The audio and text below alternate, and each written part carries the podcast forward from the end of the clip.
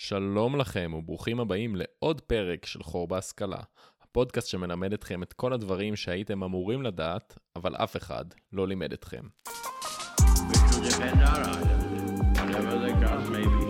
לא נורמלי להיות נורמלי? אז כנראה נפצה לשתיים.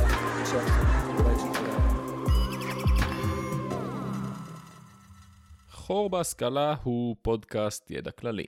כולנו יודעים את זה, זה ידע כללי שהוא פודקאסט ידע כללי. ואני חושב שאסלאם זה אחד התחומים שהם הכי קלאסיים לפודקאסט הזה. כולנו מכירים את האסלאם. זאת אומרת, יודעים שיש דבר כזה ואנחנו מוקפים במוסלמים כל היום, אבל כמה מאיתנו באמת מכירים את האסלאם, מכירים את תולדות מוחמד, מכירים את הסיפורים, מכירים את uh, חמשת עמודי האסלאם ואת ההיסטוריה של האסלאם. כנראה שלפחות כל המאזינים היהודים של הפודקאסט הזה לא מכירים את האסלאם כמו שהם בעצמם חושבים שהם אמורים להכיר אותו. זה אפילו יותר בסיסי מלהכיר את השפה הערבית, שלדעתי זה גם משהו שהוא די בסיסי. הרי איך בן אדם יהודי שגר במזרח התיכון יכול להבין את המציאות סביבו, מבלי שהוא יודע מה המורשת ההיסטורית של האזור הזה, מלבד כל מה שקשור לתנ"ך וליהודים, שכנראה את זה רובנו יודעים יחסית בסדר. איך אפשר לדבר על קיצונים מוסלמים כשאנחנו בכלל לא יודעים מה זה אסלאם? איך אנחנו יכולים לדבר על שיעים באיראן וסונים בערב הסעודית, כשאנחנו בכלל לא יודעים מה זה שיעים וסונים? וכן, משהו כמו עשרים אחוז מאזרחי מדינת ישראל הם מוסלמים. ולדעתי זה מאוד חשוב שנדע מה זו הדת הזאת, האסלאם, מה קורה שם, על מה מדובר. זה לא סתם דת שלא שותים באלכוהול, יש מעבר. אז נראה לי שהבנתם שהפרק הזה הולך לעסוק באסלאם. החלק הראשון של הפרק יעסוק בנביא מוחמד, החלק השני של הפרק יעסוק בתיאולוגיה המוסלמית, זאת אומרת בעקרונות הדת, ואילו החלק השלישי של הפרק יעסוק בהיסטוריה המוסלמית של המזרח התיכון, זאת אומרת מי היו השליטים המוסלמים הבולטים, מה זה ח'ליפות, מה זה סולטנות, כל מיני דברים כאלה שמשפיעים עלינו אפילו עד היום. בחלק הממש אחרון של הפרק אני אדבר קצת עם אוריה בן-משה על האסלאם הסופי, נושא מאוד מעניין ואני ממליץ לכם להישאר. אחלה יופי, אז בואו נתחיל.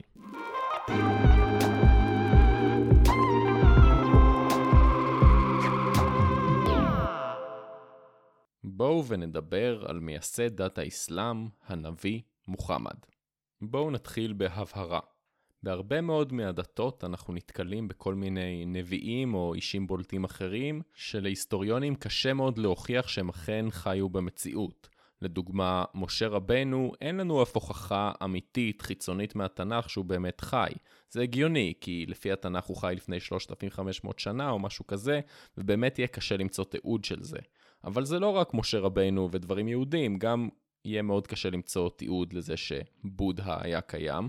יש הרבה מאוד היסטוריונים שמטילים ספק בכלל שסוקרטס, הפילוסוף היווני, היה קיים, ואולי הוא היה רק איזו המצאה של אפלטון, ויש שגם מפקפקים בכך שישו היה בן אדם אמיתי. בניגוד לכל האנשים האלה, אי אפשר לפקפק בכך שמוחמד היה בן אדם אמיתי בשר ודם. הסיבה העיקרית לכך שמוחמד הוא יחסית נביא מודרני, הוא נולד בתקופה הרבה יותר מאוחרת מרוב הנביאים שאנחנו מכירים. אם משה רבינו חי לפני שלושת אלפים וחמש מאות שנה כביכול, אז מוחמד חי לפני אלף וארבע מאות שנה, תקופה יחסית מודרנית. ובגלל שהתקופה יחסית מודרנית, אז יש לנו הרבה מאוד תיעוד על מה שקרה, ואפשר להצליב מקורות ולראות שהבן אדם אכן חי. עם זאת, יש כל מיני ויכוחים על פרטים שונים הנוגעים לחייו של מוחמד. זאת אומרת, אין שום ספק בכך שזה היה בן אדם אמיתי, והוא ייסד את דת האסלאם, ואחר כך יצא לכיבושים בחצי האי ערב, אבל יש כל מיני טענות לפה ולשם בקשר לדיוקים היסטוריים מסוימים. בכל מקרה, בואו ונתחיל לדבר על מוחמד. מוחמד נולד בשנת חמש מאות ושבעים לספירה, בעיר מכה שנמצאת בחצי האי ערב, בערב הסעודית של היום. מוחמד היה שייך לשבט קורייש, שהיה שבט השליט באותה תקופה במכה. שני הוריו של מוחמד נפטרו כשהוא היה צעיר, אבא שלו נפטר לפני שהוא נולד, ואימא שלו נפטרה כשהוא היה בן שש, ומוחמד גדל אצל סבו ולאחר מכן אצל דודו. כשמוחמד היה בן עשרים וחמש, הוא התחתן עם אישה בת ארבעים בשם חדיגה. האישה הזאת הייתה אישה עשירה מאוד וכנראה שגם אלמנה. למוחמד ולחדיגה נולדה בת אחת בשם פאטמה. אז אמרתי שמוחמד גדל בעיר מכה. איך נראתה העיר מכה באותה תקופה? מכה של אותה תקופה הייתה עיר די חשובה ומשמעותית משני כיוונים שונים. מצד אחד היא הייתה סוג של מרכז מסחרי, זאת אומרת עברו שם שיירות סחר ודברים כאלה, ומהצד השני היה מדובר בעיר פולחן. כן, כמו היום. איזה פולחן בדיוק התקיים שם? התקיים שם פולחן פגני, שהתרכז סביב הכעבה, האבן השחורה שנמצאת במכה. זאת אומרת שמכה הייתה עיר קדושה גם לפני תחילת האסלאם.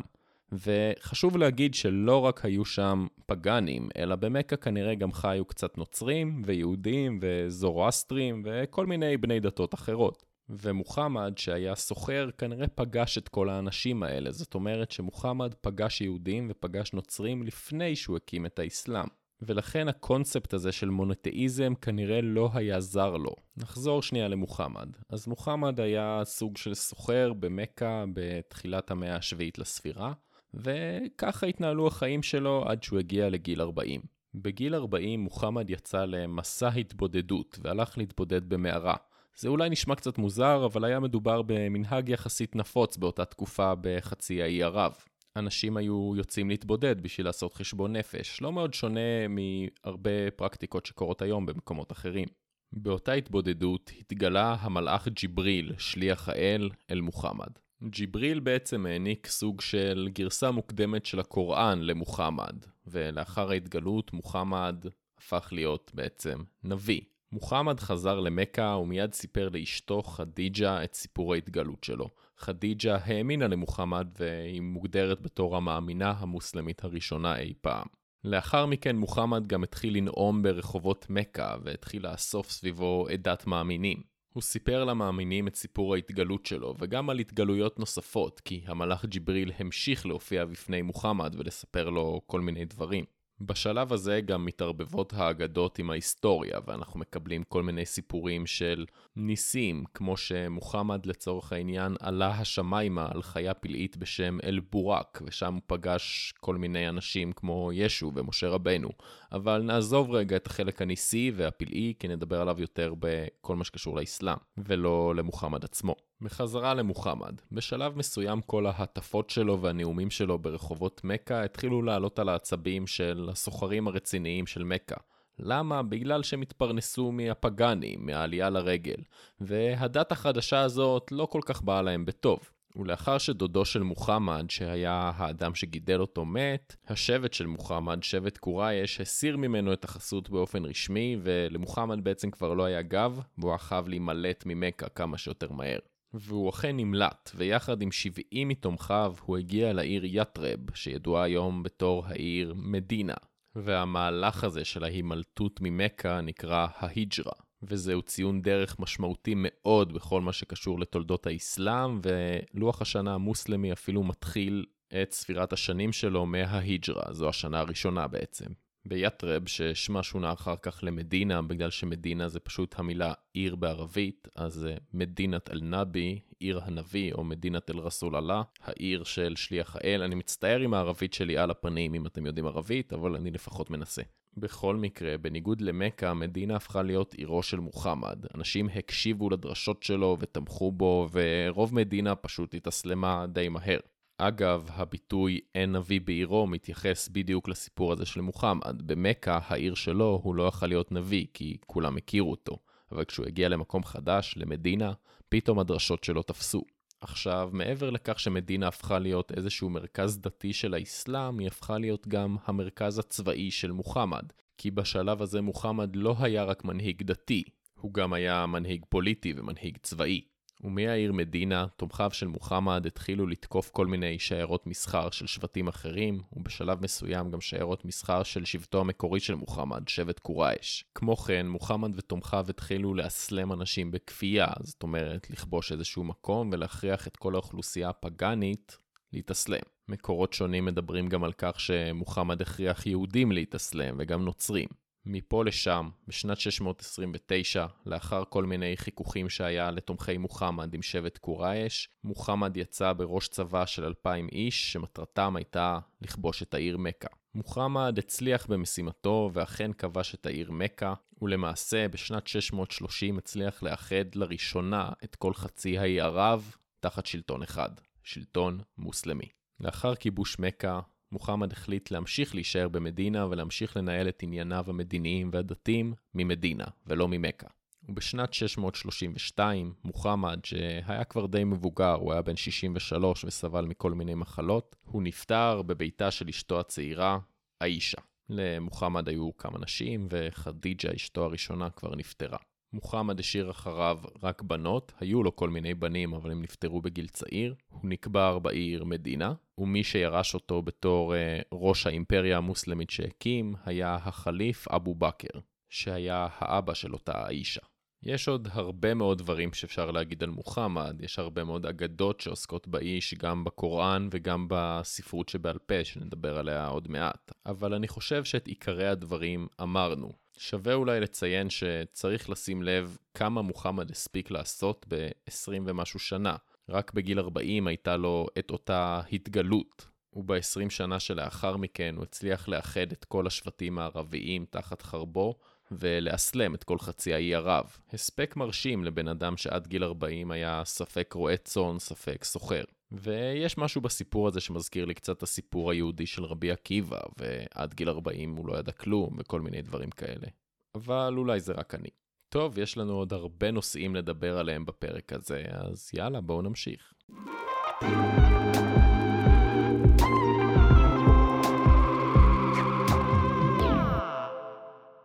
בחלק הזה של הפרק נדבר על התיאולוגיה של האסלאם. זאת אומרת, נדבר על הדת עצמה, על עקרונות הדת ועל דברים שונים שצריך לדעת לגביה. בואו נתחיל עם הבסיס של הבסיס. למה קוראים לאסלאם אסלאם? אז אפשר לחשוב שהמילה אסלאם מזכירה קצת את המילה שלום, אבל היא מזכירה גם מילה אחרת בעברית, את המילה השלמה. והמשמעות של המילה אסלאם היא באמת סוג של השלמה. השלמה עם כך שהאל שולט בי, או לצורך העניין איזושהי התמסרות. ועכשיו, בואו נדבר על הטקסטים שעומדים בלב האמונה המוסלמית. הטקסט המוכר ביותר, וכמובן גם הקדוש ביותר למוסלמים, הוא הקוראן. לפי האסלאם, הקוראן מכיל את דבריו של אללה שנאמרו למוחמד על ידי המלאך ג'יבריל במשך עשרים ושתיים שנה, מאז ההתגלות. מפני שהקוראן הוא ציטוט ישיר של דברי האל, אז אסור לתרגם אותו כדי לא לעוות דברי האל, ולכן באופן רשמי מותר לקרוא את הקוראן רק בערבית. הקוראן מכיל מאה וארבע עשרה פרקים או סורות, והם לא מסודרים באופן כרונולוגי, אלא לפי האורך שלהם. זאת אומרת שבהתחלה יש את הפרקים הכי ארוכים, ובסוף יש את הפרקים הקצרים. חוץ מהפרק הראשון שהוא קצר במיוחד, ואחריו מתחילים כל הפרקים הארוכים. למה זה משנה שהפרקים לא מסודרים באופן כרונולוגי? זה משנה בגלל שלפי האסלאם יש חשיבות לסדר כרונולוגי. זאת אומרת שאם יש לנו סתירות בין שני דברים שמוחמד אמר בקוראן, אז מה שהוא אמר יותר מאוחר תופס. ולכן חשוב לדעת מה נאמר יותר מאוחר כדי לדעת מה צריך לעשות. וחכמים מוסלמים שברו את הראש על זה במשך שנים וסידרו את הקוראן גם בסדר כרונולוגי. בואו רגע ניתן דוגמה שמסבירה טוב את כל העניין הכרונולוגי הזה. בחלקים המוקדמים של הקוראן, זאת אומרת שנמצאים יותר מוקדם כרונולוגית, אין איסור מפורש על שימוש באלכוהול. זאת אומרת, מדברים על כך שאלכוהול זה דבר שלילי, והוא יכול לגרום לך להתנהג בצורות לא טובות, אבל לא אומרים לך שאסור להשתמש בו. אבל בחלקים היותר מאוחרים של הקוראן, אומרים שאסור להשתמש באלכוהול. ולכן הפסיקה היותר מאוחרת, זאת שאוסרת על האלכוהול, היא זו שתופסת. מקווה שהבנתם. בכל מקרה, כמו שאמרתי, הקוראן הוא בעצם דבריו הישירים של אללה, אבל זה לא הטקסט המוסלמי היחיד שרלוונטי. קצת בדומה ליהדות, יש לנו את ספר הקודש, הקוראן, שמקביל לתנ"ך, ויש לנו את התורה שבעל פה, שנכתבה יותר מאוחר. אם ביהדות אנחנו מדברים על דברים כמו המשנה והתלמוד, אז באסלאם אנחנו מדברים על החדיס. החדיס הוא בעצם אוסף של כל מיני סיפורים והלכות ופסיקות שיכולות לעסוק בכמעט כל דבר, בין אם זה מצוות עשה ואל תעשה או לחילופין סיפורים על מוחמד. בדומה ליהדות, הפרקטיקות של האמונה המוסלמית שהיום מוסלמים מקיימים ברחבי העולם היא שילוב של הקוראן והחדיס. ועכשיו בואו נדבר באמת על אותם עקרונות אמונה, או על חמשת עמודי האסלאם. הביטוי הזה של חמשת עמודי האסלאם הוא בעיקרון שייך לאסלאם הסוני, אבל אפשר להגיד שכל המוסלמים מקיימים אותו. הוא לא מבוסס באופן ישיר על הקוראן, אלא יותר על החדית, אבל זה לא משנה. אלו עקרונות הבסיס של האמונה, ומוסלמים שהם דתיים צריכים לקיים אותם. אז בואו רגע נגיד את כל חמשת העמודים ברצף. העמוד הראשון הוא השהדה או העדות. העמוד השני הוא תפילה. השלישי הוא צדקה, הרביעי הוא צום, והחמישי הוא עלייה לרגל. העמוד הראשון, השהדה, הוא המרכזי והחשוב מכולם. בעיקרון, כל השהדה הזאת זה משפט. זה משפט של אני מאמין. ואני לא אגיד אותו בערבית, פשוט כדי לא לטעות, אבל התרגום שלו זה אני מעיד כי אין אל מלבד אללה, ואני מעיד כי מוחמד הוא שליחו של אללה.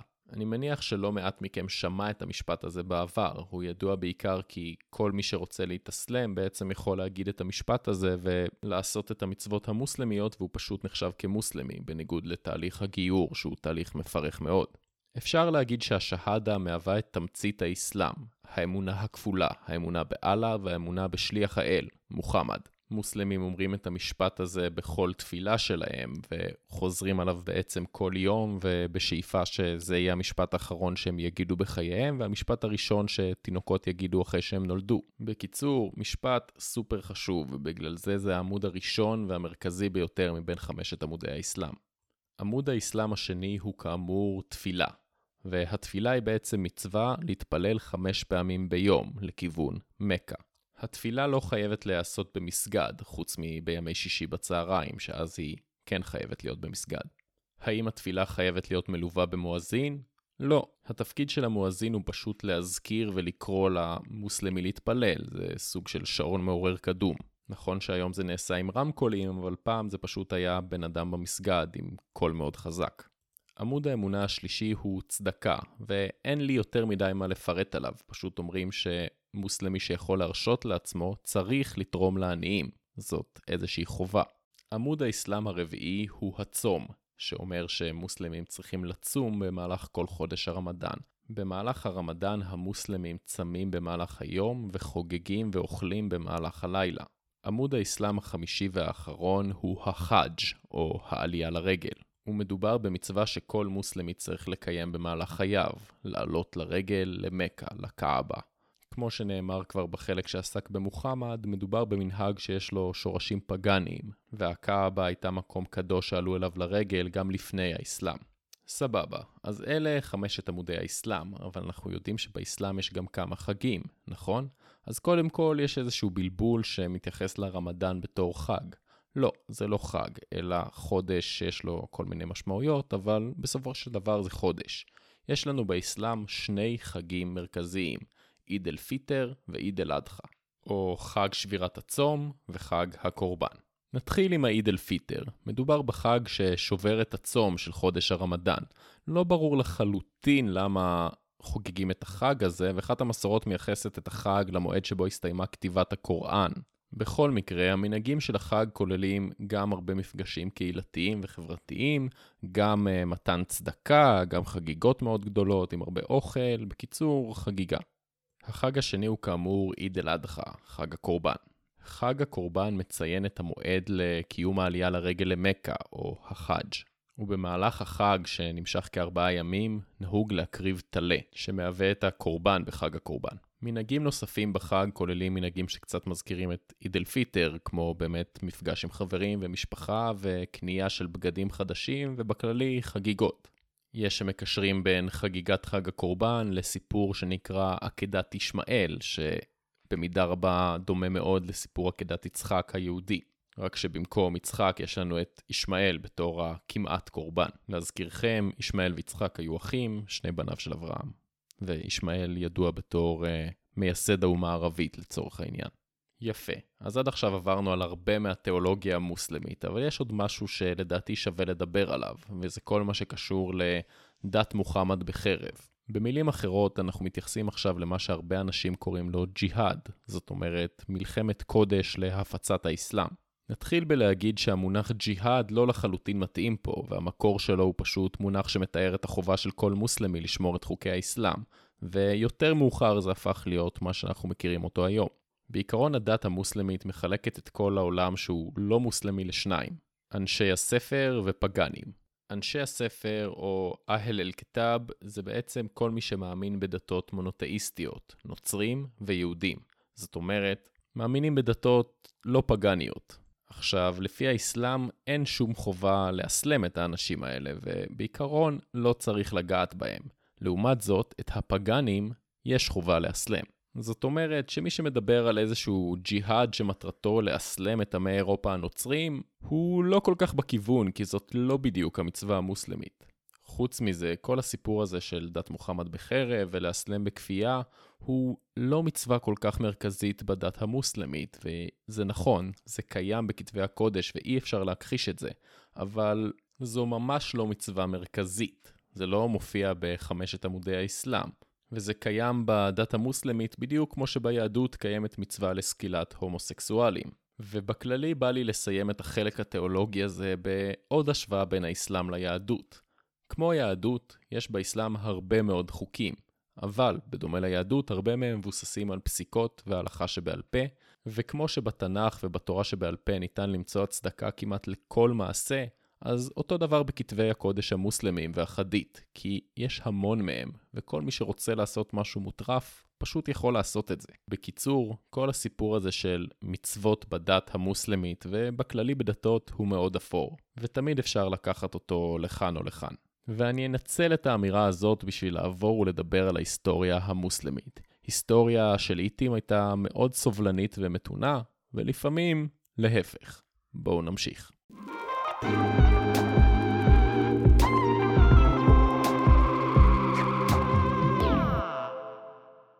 לאחר מות הנביא מוחמד בשנת שש מאות שלושים ושתיים, מי שהחליפו אותו היו הרשידון, שהיו ארבעת החליפים שהחליפו את מוחמד. בכוונה אני משתמש באותו שורש כי זאת המשמעות של המילה, חליף, מחליף. החליפים החליפו את מוחמד בהנהגה הפוליטית של האימפריה שאותה הוא הקים, והחליף הראשון היה אבו בקר, השני היה עומר, השלישי עותמן והרביעי אלי. תזכרו את השם אלי. תקופתם של הרשידון התקיימה החליפות הראשונה, בעצם האימפריה המוסלמית הראשונה שהמשיכה את כיבושי מוחמד, ובתקופתם שנמשכה כ-שלושים שנה התפשטה האימפריה מחצי האי ערב לכל המזרח התיכון, ממצרים עד פרס, כולל ארץ ישראל. חשוב לציין שכל האזור הזה ברובו נשלט לפני כן על ידי האימפריה הביזנטית, ותושביו היו נוצרים. ואז כשהערבים המוסלמים כבשו את האזור, הם הסלמו בכוח את כל מי שהיה שם. בואו נדבר קצת על הרשידון עצמם. אבו בקר, שהיה החליף הראשון, היה האבא של אשתו של מוחמד, עאישה, זאת שהוא נפטר אצלה בבית. גם ביתו של עומר, שהחליף את אבו בקר לאחר מותו, הייתה נשואה למוחמד. עותמן, החליף השלישי, היה נשוי לביתו של מוחמד בעצמו, ואילו אלי, החליף הרביעי, היה נשוי לביתו הראשונה של מוחמד, פאטמה. במילים אחרות, אפשר להגיד שהרשידון היו המקורבים של מוחמד, וזה די טבעי שהם אכן תפסו את מקומו לאחר מותו, כי להזכירכם, למוחמד לא היו בנים. ופה בדיוק העלילה מתחילה להסתבך. מי שהיה כאמור החליף הרביעי היה אלי, ואלי היה נשוי לביתו הראשונה של מוחמד, פאטמה, והיו להם שני בנים, חסן וחוסן. ואלה לא היו סתם שני בנים, אלה היו הנכדים של הנביא מוחמד. ולאחר שאלי מת, בנו חסן רצה לרשת את החליפות ולהיות החליף החמישי. אבל חוץ מחסן היה עוד אדם שהכריז על עצמו בתור החליף החדש של האימפריה המוסלמית, ולאדם הזה קראו מועאויה, והוא היה קצין בכיר בצבא המוסלמי. בסופו של דבר מה שקרה זה שמועאויה ניצח בקרב הירושה, והקים את שושלת בית אומיה ששלטה במשך כ-תשעים שנה באימפריה המוסלמית והרחיבה אותה עד ספרד ומרכז אסיה. מועאויה העביר את מרכז השלטון לדמשק, וחסן, נכדו של מוחמד, חזר למדינה. אבל פה לא נגמר הסכסוך, ומאותו רגע העולם המוסלמי התפצל לשניים. קבוצה אחת הייתה בעצם הקבוצה של החליפות, של האימפריה שבראשה עמד מועאויה. את הקבוצה הזו אנחנו מכירים היום בתור סונים. הקבוצה השנייה הייתה סבורה שבניו של אלי, נכדיו של מוחמד, הם אלה שצריכים לרשת את השלטון, וקבוצה זו נודעה בתור סיעתו של אלי, או סיעת אלי, שיעת אלי, או בקיצור, שיעים. וכך, כמה עשרות שנים לאחר מות מוחמד, נולד הפיצול הגדול בעולם המוסלמי. אפשר להגיד שבאותה תקופה ההבדל היחיד שהיה באמת קיים בין הסונים והשיעים זה התפיסה שלהם לגבי השלטון. הסונים היו פרגמטיים, הם אמרו שמי שחזק והוא המנהיג הפוליטי, אז הוא כנראה גם המנהיג הדתי, ולעומתם, השיעים החזיקו בתפיסה גנטית והיו סבורים שרק צאצאיהם המשותפים של מוחמד ואלי ראויים לשלוט ולהיות המנהיגים הדתיים והפוליטיים. והסכסוך הזה הגיע לשיאו במה שנודע בתור קרב קרבלה. בקרב זה התמודד בנו של אלי ונכדו של מוחמד, חוסן, מול צבא שלם של האימפריה האומאית. כוחותיו של חוסן, שהיו קטנים משמעותית מהכוח השני, הובסו, וחוסן נהרג. וברגע הזה, בו השושלת הסונית בסופו של דבר חיסלה את בנו של מוחמד, התרחש הפיצול השיעי-סוני באופן מוחלט. נחזור רגע לבית אומיה. אמרנו שהם שלטו במזרח התיכון במשך כ-תשעים שנה. ההישג הכי גדול שלהם היה באמת הפצת האסלאם וכיבוש של הרבה מאוד שטחים, אבל הם לא נחשבים לשושלת מוצלחת במיוחד, ותקופתם הייתה לבויה בחוסר יציבות ומתחים דתיים. ובשנת שבע מאות וחמישים מי שהחליף אותם הייתה שושלת בית עבאס, שהעבירה את עיר הבירה מדמשק לבגדד. בניגוד לבית אומיה, השושלת העבאסית שלטה במזרח התיכון במשך מאות שנים, ותקופתה נחשבת לתור הזהב של האסלאם. האימפריה המוסלמית העבאסית נהנתה משגשוג צבאי, כלכלי ותרבותי מאוד מאוד גדול, ובתקופה הזאת היא הייתה מתקדמת הרבה יותר ממקבילותיה האירופאיות, שהיו עמוק עמוק בימי הביניים. העבאסים אימצו חוכמה יוונית ופרסית שהאירופאים כבר שכחו, ופיתחו את תחומי המתמטיקה והאדריכלות והפילוסופיה והרבה מאוד דברים אחרים. רוצים דוגמאות קצת יותר ספציפיות, אז בתקופה הזאת העבאסים הניחו את היסודות של הרפואה המודרנית, של תחום האופטיקה, של אלגברה, הרבה מאוד המצאות יחסית לזה שבאירופה עסקו בעיקר בפאודליזם וצד מכשפות. בכל מקרה, לכל דבר טוב יש סוף, ומי ששם את הסוף לאימפריה העבאסית היו המונגולים, יורשיו של ג'ינג'יס חאן. בשנת אלף מאתיים חמישים ושמונה הם כבשו את בגדד והרסו אותה לגמרי. הם אחרי זה אפילו הגיעו עד ארץ ישראל ונעצרו רק ליד עין חרוד בקרב עין ג'לות. אבל בתכלס אפשר להגיד שהאימפריה העבאסית כבר נפלה מאתיים שנה קודם, כששבטים סלג'וקים, זאת אומרת עמים טורקיים ממרכז אסיה, התחילו להיכנס לאימפריה ולהשתלט עליה מבפנים. בכללי אפשר לומר שמתקופת המאה ה-שתים עשרה פחות או יותר, התחיל איזשהו שינוי בעולם המוסלמי, והכוח עבר מידיים של ערבים לידיים של טורקים. וככה המושג של הח'ליפות איבד לאט לאט את המשמעות שלו. לחליפים עוד כן הייתה איזושהי השפעה סמלית ודתית, אבל בתכלס מי ששלט בשטח היו סולטנים, שלהם היה את הכוח הפוליטי. ואם כבר אנחנו מדברים על טורקים ועל סולטנות, אי אפשר שלא לדבר קצת על האימפריה המוסלמית הגדולה האחרונה באזור, האימפריה העות'מאנית. האימפריה העות'מאנית שלטה באזור של המזרח התיכון מסוף המאה ה-שלוש עשרה עד תחילת המאה ה-עשרים, זה המון המון זמן. והמקור שלה היה בעצם כל מיני שבטים טורקיים שפלשו לאסיה הקטנה, טורקיה של היום, והשתלטו על האימפריה הביזנטית העתיקה. הם כבשו את קונסטנטינופול, עיר הבירה הביזנטית, והכריזו עליה בתור עיר הבירה שלהם, איסטנבול. האימפריה העות'מאנית שלטה כל כך הרבה זמן שהיו לה תקופות של שפל ותקופות של סי, אבל כשהייתה באמת חזקה, הייתה מאוד מאוד חזקה ואימה אפילו על כל אירופה. הצבאות המוסלמיים של האימפריה העות'מאנית הגיעו כמעט עד לווינה באוסטריה, והם שלטו על הונגריה ועל רומניה ועל כל הבלקן ועל צפון אפריקה וערב הסעודית וכמעט כל האזור. אבל גם האימפריה הזאת קרסה במלחמת העולם הראשונה. כן, אנחנו מדברים כבר על היסטוריה מאוד מאוד מודרנית. ואיתה הלכה האימפריה המוסלמית האחרונה. קשה לומר שבאמת הצלחתי להקיף את כל ההיסטוריה של האסלאם, אפילו לא הגעתי לקמצוץ מההיסטוריה של האסלאם. לא הצלחתי לדבר לא על מזרח אסיה ואיך המוסלמים הגיעו לאינדונזיה ושלטו על הודו, ואפילו לא דיברתי על ירושלים, או על סלאח א-דין והממלוקים ופרס ומלא דברים. אני מקווה שזה ישאיר לכם טעם טוב של עוד, כי אולי אני אחזור לנושאים האלה, כי באופן אישי הם מעניינים אותי. בקשר להיסטוריה המוסלמית המודרנית, אפשר להגיד שהמדינות המוסלמיות הנחשלות שקיימות היום בעולם, הן במידה רבה תוצר של הקולוניאליזם והאימפריאליזם האירופי, שפשוט כבש אותם וחילק אותם לגבולות שרירותיים. מדינות כמו עיראק או לבנון או טוניסיה או אלג'יריה מעולם לא התקיימו בהיסטוריה, ולכן יש להן בעיות גם היום. זה אגב לא מאוד שונה מהסיפור של הרבה מדינות אפריקאיות ואסיאטיות, פשוט האירופאים הרסו הכל, מה לעשות? אני לא יכול לדבר על היסטוריה ולא לדבר על הקולוניאליזם. ככה זה. ועכשיו, בכמה דקות האחרונות שנשארו לפרק, אני רוצה לדבר עם אוריה בן-משה, חברי הטוב, על האסלאם הסופי.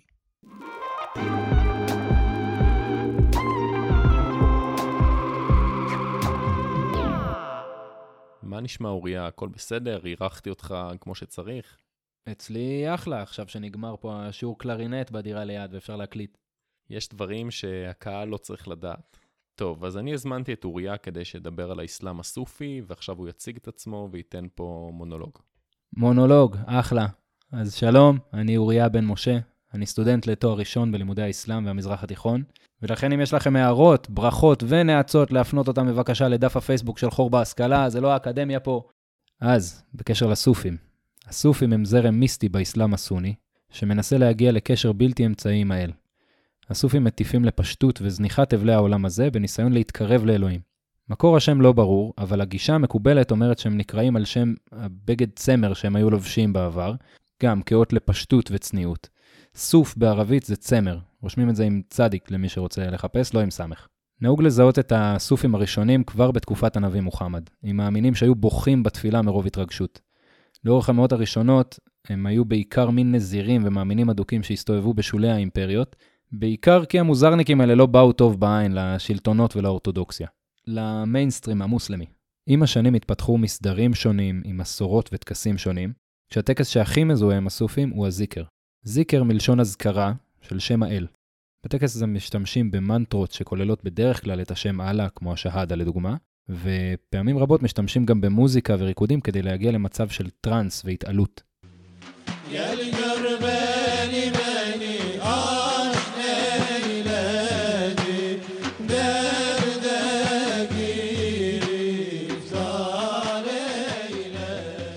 זיקר מפורסם מאוד הוא של המסדר המבלבי בטורקיה, שהחסידים שלו מסתובבים במשך דקות ארוכות בלי להסתחרר.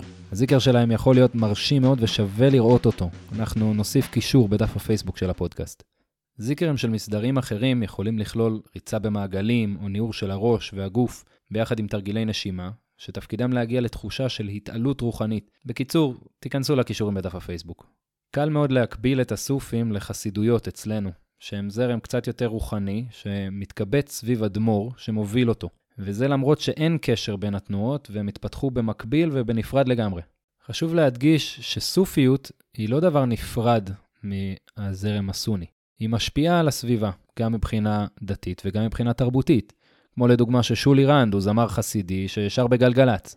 בנימה זאת אני אעזוב אתכן עם סמי יוסף, סוג של עידן רייכל איראני, שממלא אולמות בכל העולם, ובשירים שלו יש השפעות סופיות ברורות, למרות שההופעות שלו די חילוניות.